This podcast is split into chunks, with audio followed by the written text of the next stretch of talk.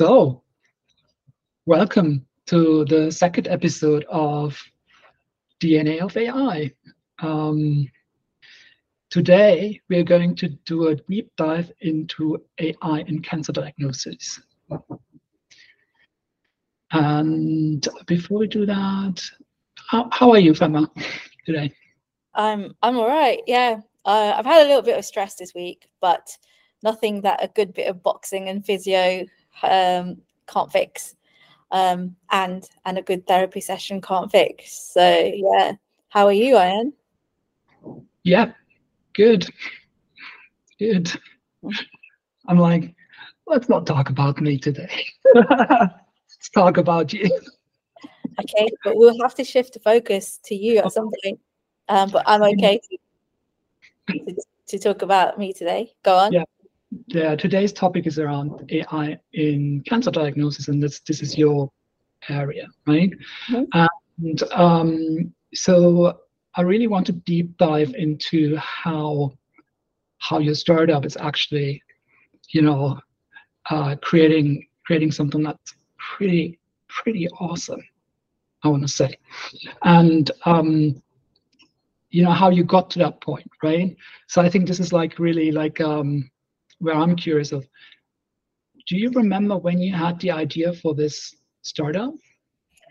Um, yeah, so um, cancer um, is, is is something that that is quite quite close to my heart in general.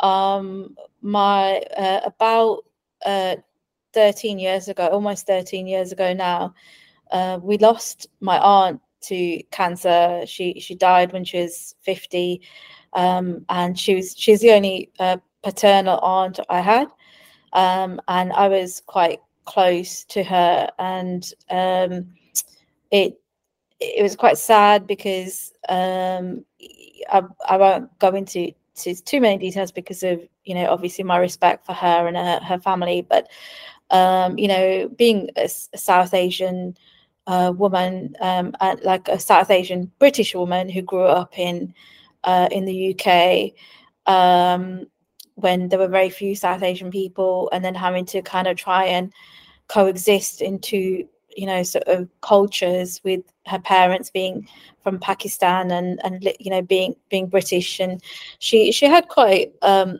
a challenging life and uh, she suffered uh, with depression and then she ended up having uh, cancer and unfortunately it was stage four when they found it and and then she sadly died and that was really um really quite um like one of like the biggest losses I've ever experienced and something I think about quite a lot. Um you know and we were we were very close and I'm still very close to um to my cousin her her firstborn daughter. Um so I wanted to do something that um would make a difference. Like I mentioned in the last episode, um, I don't want to, you know, use AI to sell people stuff. I want to use AI to improve the world. And uh, when I was on my astrophysics course, uh, I met an oncologist, a, a clinical, uh, sorry, a consultant oncologist, um, and he was very interested in the AI uh, work I'd done uh, in the past, especially because we were on an astrophysics course, and I and I'd worked with um, my lecturer at university, he used to work at NASA, and we looked at um, my final year project was based on his research uh, around the Curiosity rover on Mars, and so that really fascinated um, my my kind of friend and classmate at the time.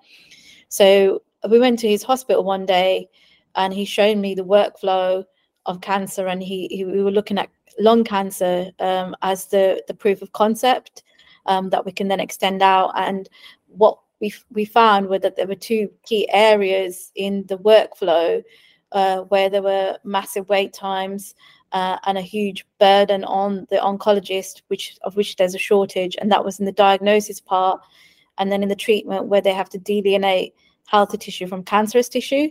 And so we thought we could use AI to solve this problem as an assistive tool um, to help with uh, lung initially lung cancer diagnosis and further extending it out to other types of cancer. So that's how the idea was born. Yeah, right. Fascinating. Mm-hmm. So if it's okay with you, I would like to go back to the point, Mm-hmm. where, like where there was the connection made between Mhm. the loss that you felt and to you know do something Mhm. About it. Do you remember that moment? Like maybe it's not one moment, maybe it's like several moments where where this idea Mhm. for you, like where you felt like I want to do something about this. yeah I, I just felt like um um i think a part of a part of me felt um like uh like could i have done more like we all think this could i have done more for my aunt you know she had like you know in the south asian community it's not the you know it's not nuclear family like you know we're family is family. And there was we we were like close knit family. So there were a lot of people um, around her. And like could i have done more for her? Could i have convinced her to go to the doctor earlier? Um, and i felt a sense of uh, guilt around that. Um, but also um, i thought uh, after she sadly died and i did a, a macmillan cancer uh, kind of uh, a, a race uh, like a 5k to raise money for macmillan cancer and you know i felt quite um, like that was a good way of honoring her as well. It was in her memory, but I felt like, well, why can't I use my skills um, in technology? You know, especially when when things like medical robotics and stuff was coming to the forefront, to do something in this space that you know where that takes so many lives and where there's an actual shortage um, of oncologists, where there are, um, you know, uh, where there's kind of um, a, lack of funding in the NHS, why can't you know we use something that like I have expertise in um, to build something like so that people uh, like my aunt can be diagnosed uh, a lot earlier and a lot quicker, so the cancer doesn't metastasize. And then when I met um, um, my my classmate and my um, friend, um, something just clicked. He was interested in AI. I was fascinated by what he did. Um, you know, we were both into like astrophysics and space. Um, so we were like, yeah, let's do this. We can we can do this. We can we can make a difference, like a real, genuine difference um, in people's Mm. lives and and and the kind of NHS as well. Yes, right. Um, the reason why I wanted to go back to that point because sometimes when we go through a difficult experience, like the loss of a loved one, right, it sometimes spurs some energy after, right? Like some some some I don't know, for want of a better word, like almost like a desire for life Yeah, yeah, to make life happen. I don't know if that makes any sense, but uh, yeah, that's why I wanted to really get get a bit more of a sense. And thank you for you know sharing that. Um, so what I'm also hearing there's there, there are different themes. Like another theme is around meeting the right people, Mhm. Mhm. right? Where you share, you have overlap of interests, but then also um, something about step even further back about culture. right? yeah, yeah. Can you say a little bit more around your experience of culture and how that influenced all of that, if at all? Um, yeah, I think um, well, um, so I think my culture has um, shaped me in in in ways like I I never really um, thought about it much um, until I was about eleven, really, and then I thought about it more and more. Um, and I think um, like um, what I um, what I find uh, sometimes uh, when we look at things from a very Western and capitalist lens, things are very I. What what can I do? What can I do for for myself? What can I achieve? You know, how can I make money? Um, what are my needs, which are important things because you know, without if we don't take care of ourselves, we can't take care of others. But in uh, like a South Asian community, it's a we, it's not an I. We're a collective, like we look after each other, we take care of each other, we take care of each other's needs. Um, sometimes there are, uh, you know, negative uh, aspects of that but overall you know you're doing things like you're part of this like group you're part of this family and your family is not just your parents and your siblings it's much wider.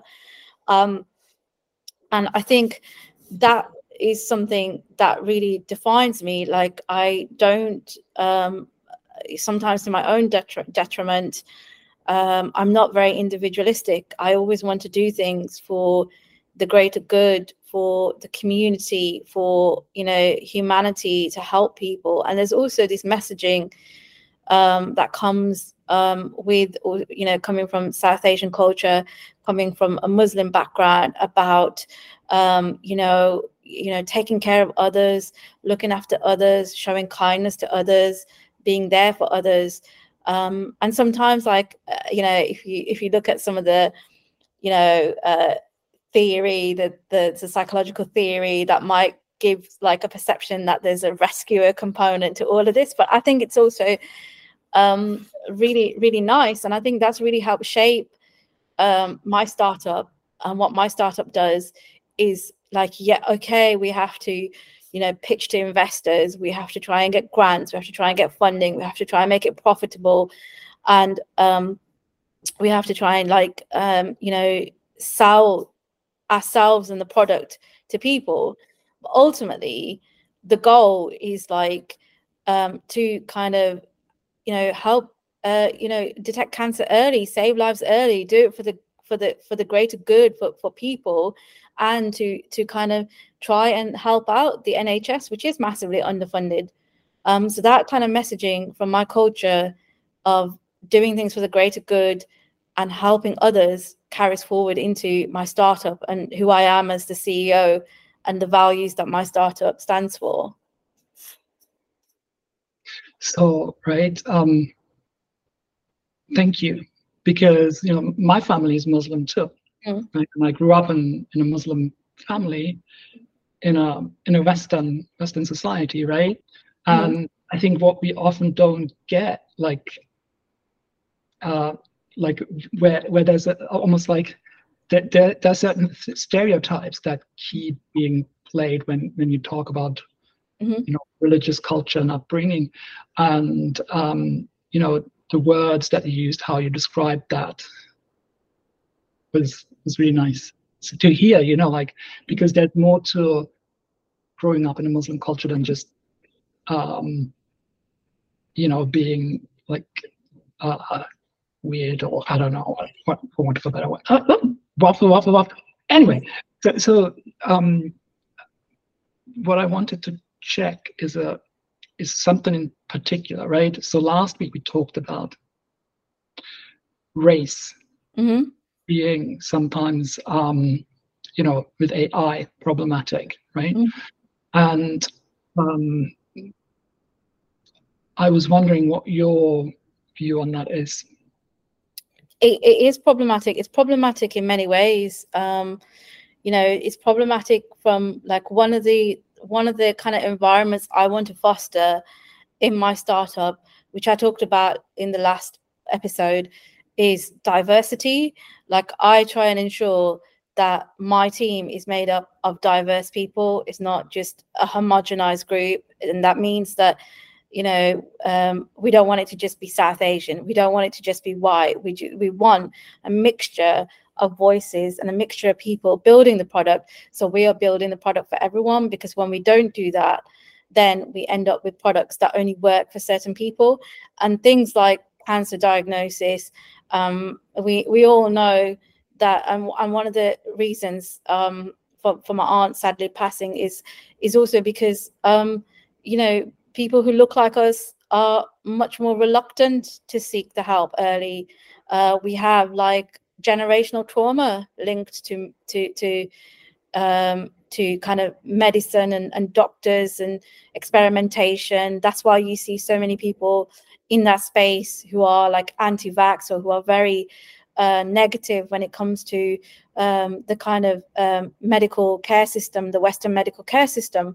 Um, and so we want to ensure that we we we try and you know when people see that the product is created by people who look like them, they'd want to be a part of that because we're going to need data sets. We are going to need volunteers. We are going to have to go through clinical trials. We want them to feel safe. We want them to feel like, you know, they're represented. And we want to make sure we create a product that works for, for everyone that catches cancer early on for everyone and not just one particular group of people. So that's one component of how race plays into the actual making of the product. Yeah. Can I check how does your ethnicity, race, culture impact on that? Um, in terms of the product or in terms of outside of the product when product uh, in terms of uh, both um, well in terms of the product i'm very i'm very aware of bias in data i'm very aware like um like an example of this is when what I find is when you when you when this is your lived experience, you are going to be automatically aware of these things. You're gonna you're gonna if you don't know the statistics or the studies, you will seek them out. But when you're not, when you never had to go through any kind of marginalization, you're going to need that pointed out to you. And even then, there's going to be a resistance towards that. So I already like coming in, I am very aware of you know the, the challenges that AI faces with kind of the data sets that it's trained on. You know, there are multiple examples out there which I've talked about. You know, things like uh, Google not detecting brown hands because it's only been trained on white hands for dispensers, DOJ handing out harsher sentences, etc.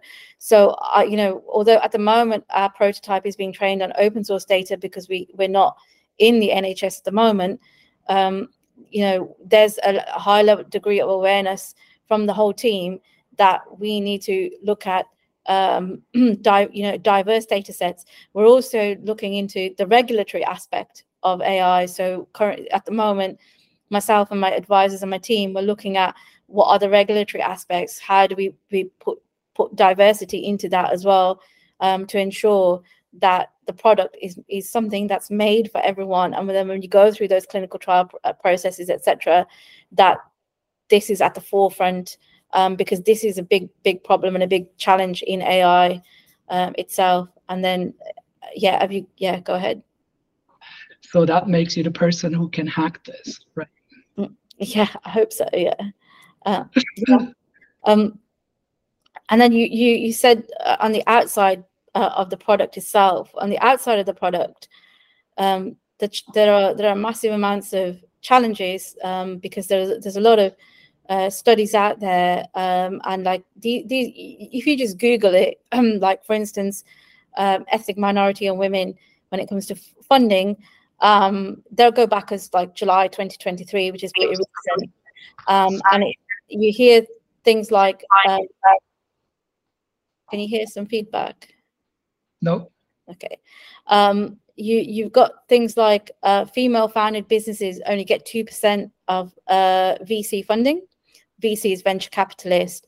Um, then there were like organizations uh, like Innovate UK, um, where they they're a government-based organization who give grants to people, and it turns out that you know again research uh, that was led by marginalized people and females wasn't given as much funding. And what I've noticed since that study came out, now on Innovate UK, they have like an EDI questionnaire uh, for every application. So they are trying to do stuff, but those challenges exist. And like even as recently um, as like when I go and pitch to to venture capitalists or angel investors, um, one example of that is I was trying to explain my idea, and the the person I was speaking to was white male, and he's a uh, you know he's got he's got all the cards, he's got the money, he's going to let me know, tell me if my idea is good or not he would not let me speak. Every time I tried to speak, he was talking over me. He kept shooting me down.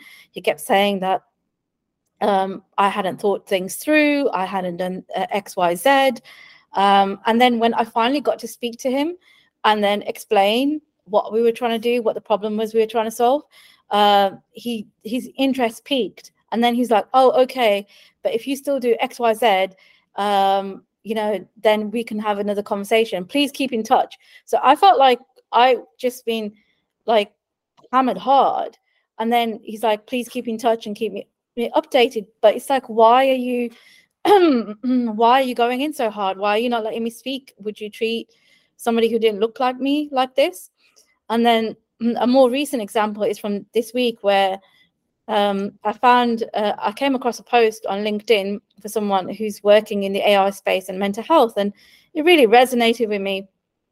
I felt like, oh wow, this person's really brave. They're putting themselves out there, um, and then it turns out they're also a, a, a, an investor. So I reached out to them. I sent them my pitch deck. So um, before I tell you what happened, my pitch deck has been revised multiple times because of like all the feedback I get from predominantly white male investors on why my pitch deck isn't good. So I had a 10 page pitch deck, and then I was told you need to have statistics, you need to have your story, you need to have your USP, you need to have your competitors in there, you need to have all these things. Um, so now my pitch deck, um, it's like it's a it's a very comprehensive pitch deck, so it's quite lengthy. Um, it's about 40 slides. Um, so that's deviated from their 10 slide pitch deck because I can't get everything they need into 10 slides. Um, but also, it means that we've also created a pitch deck that's accessible. So not everything is lumped into one slide. Um, and um, so I sent this pitch deck to this person, again, a white male, and they came back with, uh, like they responded within like 10 minutes and the, and the feedback was i don't know you I don't know your story. You've sent me a very lengthy pitch deck. You're giving me all these facts and figures. Um, um, this isn't for me. I'm not an expert in this area. You haven't told me who you are and why I should invest in you or what your USPs, although the USPs on the pitch deck on a slide called USP. Um, and USP is unique selling point. Um, and um, I just felt like initially, I just felt like, whoa, like um, you you've just completely this is just another form of dismissal. And like um again like people like me who look like me um like um based on like the history of coming from a child of a grandchild of uh, immigrants like the only way we could show our worth to the society we lived in was through academics, through grades, through metrics, through proving our worth, right? Nobody wants to know the brown girl story. They just want to know what can you do, and then that's what that's probably one of the reasons why that's at the forefront of the pitch deck. And it's like he doesn't understand that. Um, and there's also a vulnerability to sharing who you are to someone who's in a position of privilege where they can share who they are and they're they're going to be told they're brave but people who look, look like me, when we say who we are, that's not what what we get hurt, what we're met with. What is it like for you to tell me here on this podcast publicly who you um, are and what you're about? Well, the thing is, Ayhan, is that I know this is going to be public, but like I always feel safe with you. I've always felt safe with you. so it's easy for me to tell you who who I am. We're friends, and when I talk to you, that space of safety is created but that safety doesn't exist in you know with these strangers these strangers who are who who are not i just want to differentiate they're not the oppressor these individuals are not the oppressor.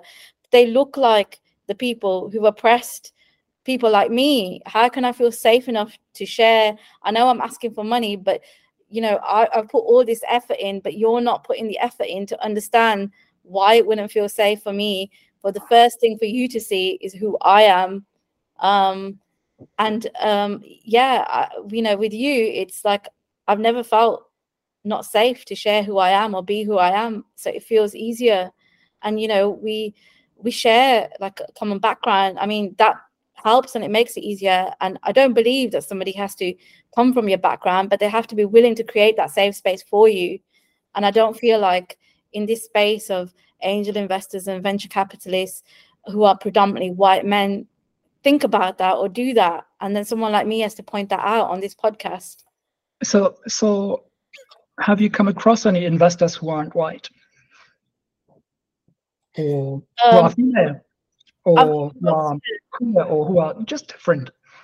I've come across a few female investors, and I've come across uh, a few who are who aren't white, and I've come across a few who are female and not white. Um, and you know, it's great to to connect with them, but um, the power does seem to lie predominantly with the white male investors. Um, but it's always nice to see you know, and I have reached out, but again, um, they probably get like so many people reaching out to them. Um, and um, yeah, but the, the, those who have engaged with me uh, have predominantly been white male. I'm hoping that so, maybe. Yes, go on. I'm hoping that maybe uh, somebody out there is listening who's who's who's um, not uh, white male um, necessarily will will hear this and maybe will want to reach out and work together. Oh, but I also reached out to because I love tennis and I love Serena Williams and she's got a VC company and I know she's probably gets like thousands of these, but I have reached out to her company as well. Her VC submitted my pitch deck, um, but you know I haven't. Um, right, and again, I mean the white people who are genuinely caring, kind, and interested in, you know, investing in projects that mm-hmm. will make a difference in people's lives. So, uh, um, right? Um, mm-hmm. yeah. But, and... but I wanted to, you know, mm-hmm. just go a little bit more deeper. If like, and the other thing I wanted to say is the word the the, the word that comes to my mind as you're describing female and brown intersectionality, mm-hmm. right? Mm-hmm. Uh, basically, having intersecting oppressive uh, oppression systems of oppression um, at the same time impacting on you, right? Absolutely, so, yeah, yeah, and I and I do want to give um, like I don't want to be disparaging um, of you know of these people. They they are like the people i've engaged with are absolutely lovely people. I for th- this person i spoke to this week i have a lot of admiration and respect for what he's doing. Uh, and like i said i find him to be brave and i articulated that to him. Um, and i'm you know i'm i'm sure he gets thousands of um, you know people sending pitch decks um, you know asking for money.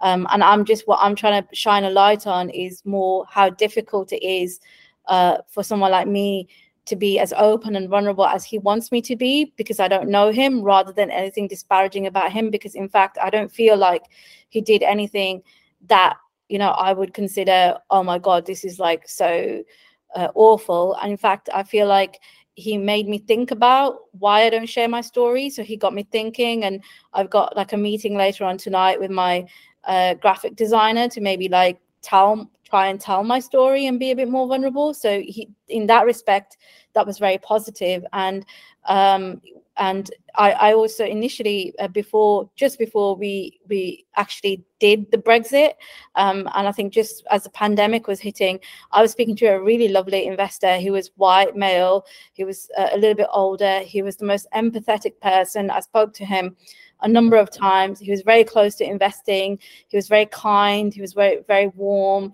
He was very interested when I told him about the diversity issues. It just seemed, it was just unfortunate that Brexit happened and then he, was no longer investing as a result because of the, uh, sort of the instability around that. Um, so it's not to say be disparaging and to say that you know all this is all white males it's more that this is a systemic issue you know which you know the research shows that the articles are showing rather than anything related to one particular individual. Yes right and um yeah thank you for acknowledging that right? I think sometimes it can be like when you talk about race it could be like white people are bad. No no. It's not at all no no right. yeah no absolutely not. They are like you know individual level um, you know, you and I both have very diverse groups of friends that includes white people, and you know, they are like kind and caring and compassionate on a human level. We connect, right? We are, as people, we are more alike than we are different. It's just that at this systemic level, sometimes I wish they would think about things just a little bit more. Just that, just that, like maybe that, even if it's just one percent more, to like why has this person sent me like all these facts and figures rather than a story about themselves? Could it be because of who they are and who they you know where you know uh, where they come from or where their family of origin comes from um, rather than thinking uh, you know one of the other questions they asked me was why have you only raised x amount of money And it's like again, that that sounds like a question that comes from a place of privilege. I've only raised X amount of money because of the issues I've talked about, about how, you know, again, two percent of females are given VC funding. Marginalized people and females are not given grants as as freely and uh, you know openly. Um so so i mean i think he could have thought about that himself a bit harder rather than putting it on me as in like what's wrong with you? Why have you only uh got received x amount of money so raised x amount of money so far so right today you told your story a little bit mm, mm. Yeah, and I've noticed I haven't to said much about the startup, but I, I do want to say a bit about the startup. And like I said, what we are trying to do is improve diagnosis and treatment pathways for cancer patients. So using AI uh, based tools, um, and um, like the like the reason we are doing it um, is because um, there's like 47,800 new lung cancer cases a year, and then 35,000 people die from lung cancer each year, and it, it it's uh, it's 21% of all uh, uh, the total cancer deaths. So it's the most common cause of cancer deaths. So that's one of the reasons why we want to start that use that as our starting point. Um, if we can try and solve it for this or or alleviate some of this burden, then we can kind of move it out to different types of cancer, and it costs the UK uh, economy 2.4 billion. Um, and um, if if we were to get, tackle this earlier, so the earlier NHS diagnosis of lung cancer, it also means the treatment cost would cost much less. So, for example, a stage one early diagnosis is eight thousand pounds, and it's uh, it's kind of three in more than three in ten survive uh, for for more than five years, whereas stage four is thirteen thousand one hundred pounds cost to the NHS, and then less than one in ten survive uh, more than five years. Um, and then just like things like the one of the reasons why we're tackling the workflow is because the average waiting time uh, from the symptoms visit to the CT report is 10 days. And then, you know, there's a lot of there's a shortage of oncologists. I think at the moment it's at 24%. Uh, and in the next few years it'll be like 28%. So, you know, these tired oncologists, there's a potential for errors and it takes a massive emotional toll on patients and their families as well. Um, uh, yeah, so sorry, 29% national shortage of clinical oncologists. Um, and then like COVID has increased the backlog of waiting time as well. Um, and then these oncologists, when they're doing the uh, waiting for like 10 days for the CT scan and they have to assess whether it's cancer or not. If it's cancerous, they then have to sit there and manually contour to one millimeter um, the cancerous tissue from the healthy tissue, which takes like two hours per CT scan. If there's multiple CT scans, it could take longer. So that that in itself is problematic as well. Something we could use AI and technology to assist with. Um, yeah, so that's one of the reasons why we're doing it. And then we, like I said, we worked through the workflow. Like we've got all these like diagrams and stuff in our pitch deck. You know where the patient comes in and where we would replace it with AI, um, and what would happen. Um, so yeah and and in terms of my team i just want to give a shout out to my team because you know we've done so much work we've gone through the competitive landscape uh, we've we've um, you know looked at things like from every angle. We've looked at the nhs um, we've come up with our usp which is you know we're offering a holistic and comprehensive solution that's just beyond focusing on the diagnosis. And we want to use the ai technology to optimize the entire workflow uh, for lung cancer diagnosis and treatment. So we're not just looking at it um, as like a, replacement tool, but more of an assistive tool.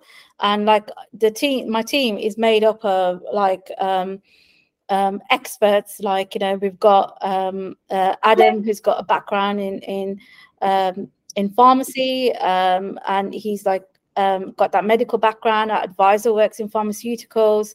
She's got a lot of regulatory background. And then uh, we've got a relationship with the University of Birmingham. So we've got advisors who are like NHS uh, cancer surgeons and work in the engineering department, work in medical space. And then uh, we've got like um, two developers, very good AI machine learning backgrounds, engineering backgrounds, and then obviously we've got like graphic designer, and then there's me. So, you know, my team deserve a lot of kudos too because they've put so much work into this um, to try and make this happen. Yeah, thank you. So we're at time for today, and just before we wrap up.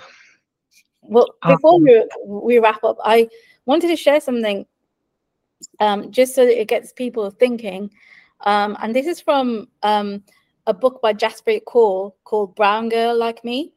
Um, and um, I just want to share this little excerpt from it because I think it really, it will really res like really hone in the message of why, especially South Asian girls, have such a hard time selling themselves. So is it okay if I just read this bit? Of course. So it goes, um, South Asian girls are actually some of the smartest students in the country. Uh, fact, at every academic level, they follow closely behind Chinese boys and girls in terms of academic achievement. Yet, despite this, during my years as a teacher, I have found that Asian girls are the least likely to put their hand up in class. They're the least likely to get involved in class debates or put themselves forward for prestigious roles. This, despite the fact that 53% of Asian girls achieved an average attainment um, 8, which is an equivalent to an A star across their GCSEs, which is way above the national average. Beyond the classroom, later in life, even though an increasing number of brown women have college or university level qualifications, South Asian women, especially Bangladeshi and Pakistani Muslim women, remain among the most excluded and lowest paid sections of the labor force. I'm sure many of you have already heard the oft quoted statistic that there are more F, F 100 CEOs named Stephen David than there are women and ethnic minority leaders combined. And more widely, data from the Office for National Statistics Labour Force Survey suggests that Muslim women are up to 65% less likely to be employed than white Christian women of the same age and qualifications. How can this make sense? It's clearly not because brown women are not hardworking. Our acc- accolades prove that. So, why is that not translating into opportunities later on in life? Is it, of course, because of the wider oppressive structures at play, structures to do with uh, our gender, ethnicity, and perhaps even our class? Unfortunately, structural racism and sexism are its very, very clearest. So where where does all this uh, where does this all start? And more importantly, what do we do about it? How can we take some of this power back and empower ourselves? And I find that really moving. So if anyone wants to read this, it's a book called Brown Girl Like Me by Jaspreet Kaur. And more recently, I was on a diversity call call with a, uh, like-minded people for this diversity group, and something someone said, and they said I was going to attribute the quote to them, but they said it's not their quote. But they said, "If you don't let me at your table, I will make my own table." So that's really stuck with me this week as well. So I just wanted to to finish on that. Thank you. That's a nice point to end for us. Mm.